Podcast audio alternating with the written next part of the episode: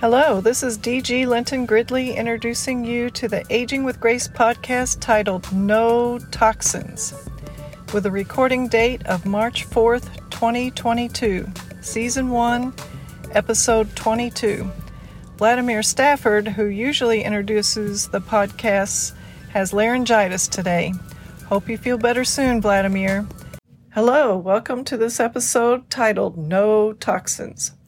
I don't know what the word toxin means to you. Toxin is one of those words that is thrown around a lot these days but rarely defined.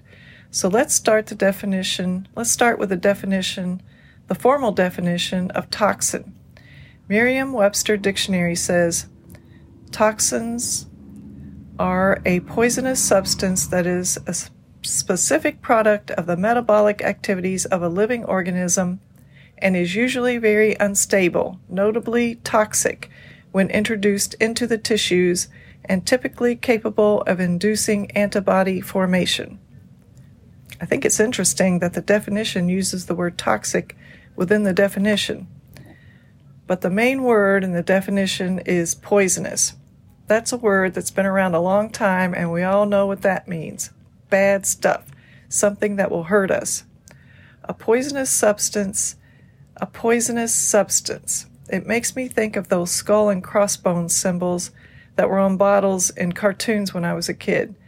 The skull and crossbones still symbolize death or, at the very least, something that's going to make you sick. Wikipedia says there are generally five types of toxic entities chemical, biological, physical, radiation, and behavioral toxicity. Disease causing microorganisms and parasites are toxic in a broad sense, but are generally called pathogens rather than toxicants. So there seems to be some controversy about considering viruses and bacteria as toxins. However, science is leaning towards including them as toxins rather than as pathogens. I did some research on this, and, and that's my conclusion. The bottom line is Toxins are bad. Toxins are poison. Toxins will make you sick and maybe even kill you. And yet we willingly swallow them, inhale them, inject them. And when I say that, I'm talking about as a population, not me myself, as part of that we. I believe our bodies function best when we have no toxins in our bodies. I know that some of the toxins in our bodies are there through no fault of our own due to air pollution or chemicals in the plastics where we store our food or chemicals in the water we drink due to pollution and people dumping medications down the toilet, for example. Toxins in the food we eat are there because they're absorbed by the plants as pesticides and fertilizers and toxins in the meat and the fish we eat because of the toxins they are given to improve their marketability and from the pollution in their environment. We should definitely make an effort to, not eat food containing toxins if we can help it. And we should do whatever we can to make sure our water is clean and pure and free of toxins. I use a water filter and I never drink tap water. I do drink bottled water when I am on the go, and I probably do have plastic in my body on a cellular level. Fortunately, I am no longer in my childbearing years. I have always wished I could grow my own food and drink from a pure mountain spring. But if wishes were horses, beggars would ride. Growing one's own food is a huge undertaking involving sacrifices I'm not willing to make. I grew up in the hippie era and saw those hippies turn to yuppies Yuppies, in case you didn't know, were young professionals in the 80s. Hippies thought they could grow their own food and have a simple life, but they learned it's not so easy, and so they got jobs and shopped in grocery stores instead and became yuppies. And I never understood how those same hippies who wanted to live a simple lifestyle and grow their own organic food were also known to take drugs and smoke marijuana and cigarettes. Using the flower of health analogy, I think the answer lies in one's attitude toward toxins. We seem to think, as a population, as a culture, that we can choose a toxin or toxins, plural, to put into our bodies in one way or another, and we are going to be immune to its negative effects on our body. So, the flower of health has the middle of the flower as our thoughts, our attitude, and that determines how we regard these toxins. In other words, we lie to ourselves because we love that toxin. We love how it makes us feel. Of course, in addition to how we love the way it makes us feel, there are chemical and biological changes within our brains when we inhale, ingest, or inject substances into our bodies.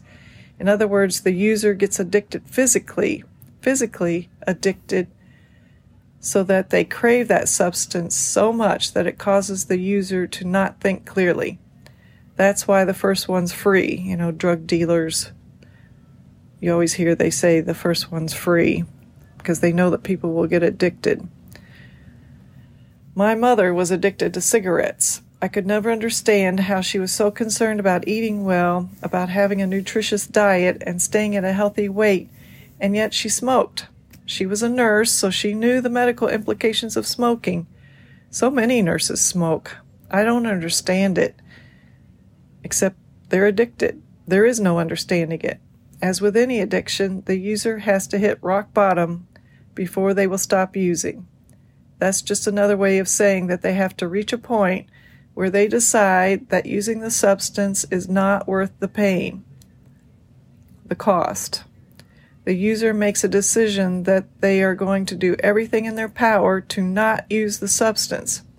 I have known people who have quit smoking cold turkey Willpower was enough for them. My father was one of those people. He stopped smoking when he was 50 something and he lived to be 86. My mother never stopped smoking and she lived to be 72. I have heard people joke that cigarettes reduce the length of your life by 10 years, but those last 10 years aren't very good anyway. Ask the people who have lived the extra 10 years if they would rather have not lived them. Ask their family if they would rather not have had them around for the last 10 years. To say the last 10 years aren't that good anyway is crazy talk. My mother really enjoyed smoking. I used to watch her as she was smoking.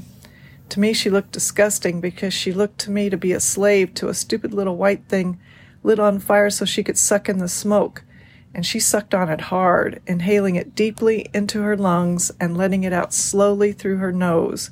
So strange and she spent a lot of money on her cigarettes when she really couldn't afford them as a single mom of three children. Her day seemed to revolve around her cigarette breaks. My mother tried to quit smoking about two years before she died. She tried using Chantix, but that just made her sick, made her feel sick to her stomach. She tried setting a schedule for herself and only smoking half a cigarette according to her schedule, but I think by then it was too late. She was diagnosed with cancer on her birthday, July 21st, 2008, and she was dead almost two months later, September 17th, 2008.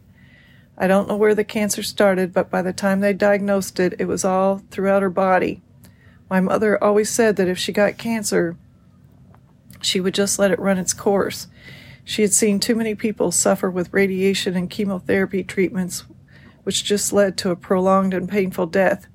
At least my mother didn't suffer long. I think she knew she had cancer way before she had it diagnosed. I remember her coming to visit a couple of years before she died. She lived in Florida and I lived in Kentucky, and she didn't come very often.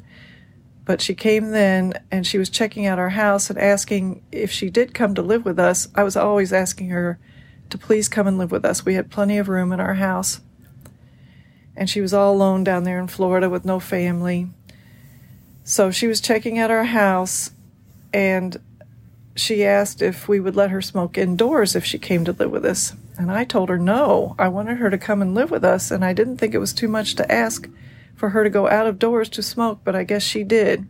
She went to live with my brother and stayed her last two months with him, and she smoked up until two days before she died when she wasn't able to hold a cigarette. This is a short podcast because if you are a smoker, you are not going to want to listen to what I have to say anyway. You already know that cigarettes are bad for you, that your body is being poisoned. I'm recording this podcast about toxins and cigarettes in particular because it's just so sad to me that people are poisoning themselves willingly, that they are making themselves slaves to a substance that is killing them slowly and reducing their quality of life on the way. And they are wasting money. I hate wasting money. Money is a tool that can be used for good, but instead they are using it for bad, and they are making the people that love them very sad. Thank you for listening. I love you whether you smoke or not, whether you use I mean, abuse other substances or not. But I can't help, I can't help but have hope that you will get better, that you will stop putting toxins in your body. I have hope that you will live a long and healthy life, full of joy and happiness. I can always have hope. So here I am signing off, wishing you well and hoping that you're making happy memories that will last a lifetime because memories are everything. Bye bye. Hello, I hope that you enjoyed that episode. For more information, please go to agingwithgraceinfo.org. That's agingwithgraceinfo.org. Thank you. The Health Club for Seniors is your kind of place, so come and join us and age with grace.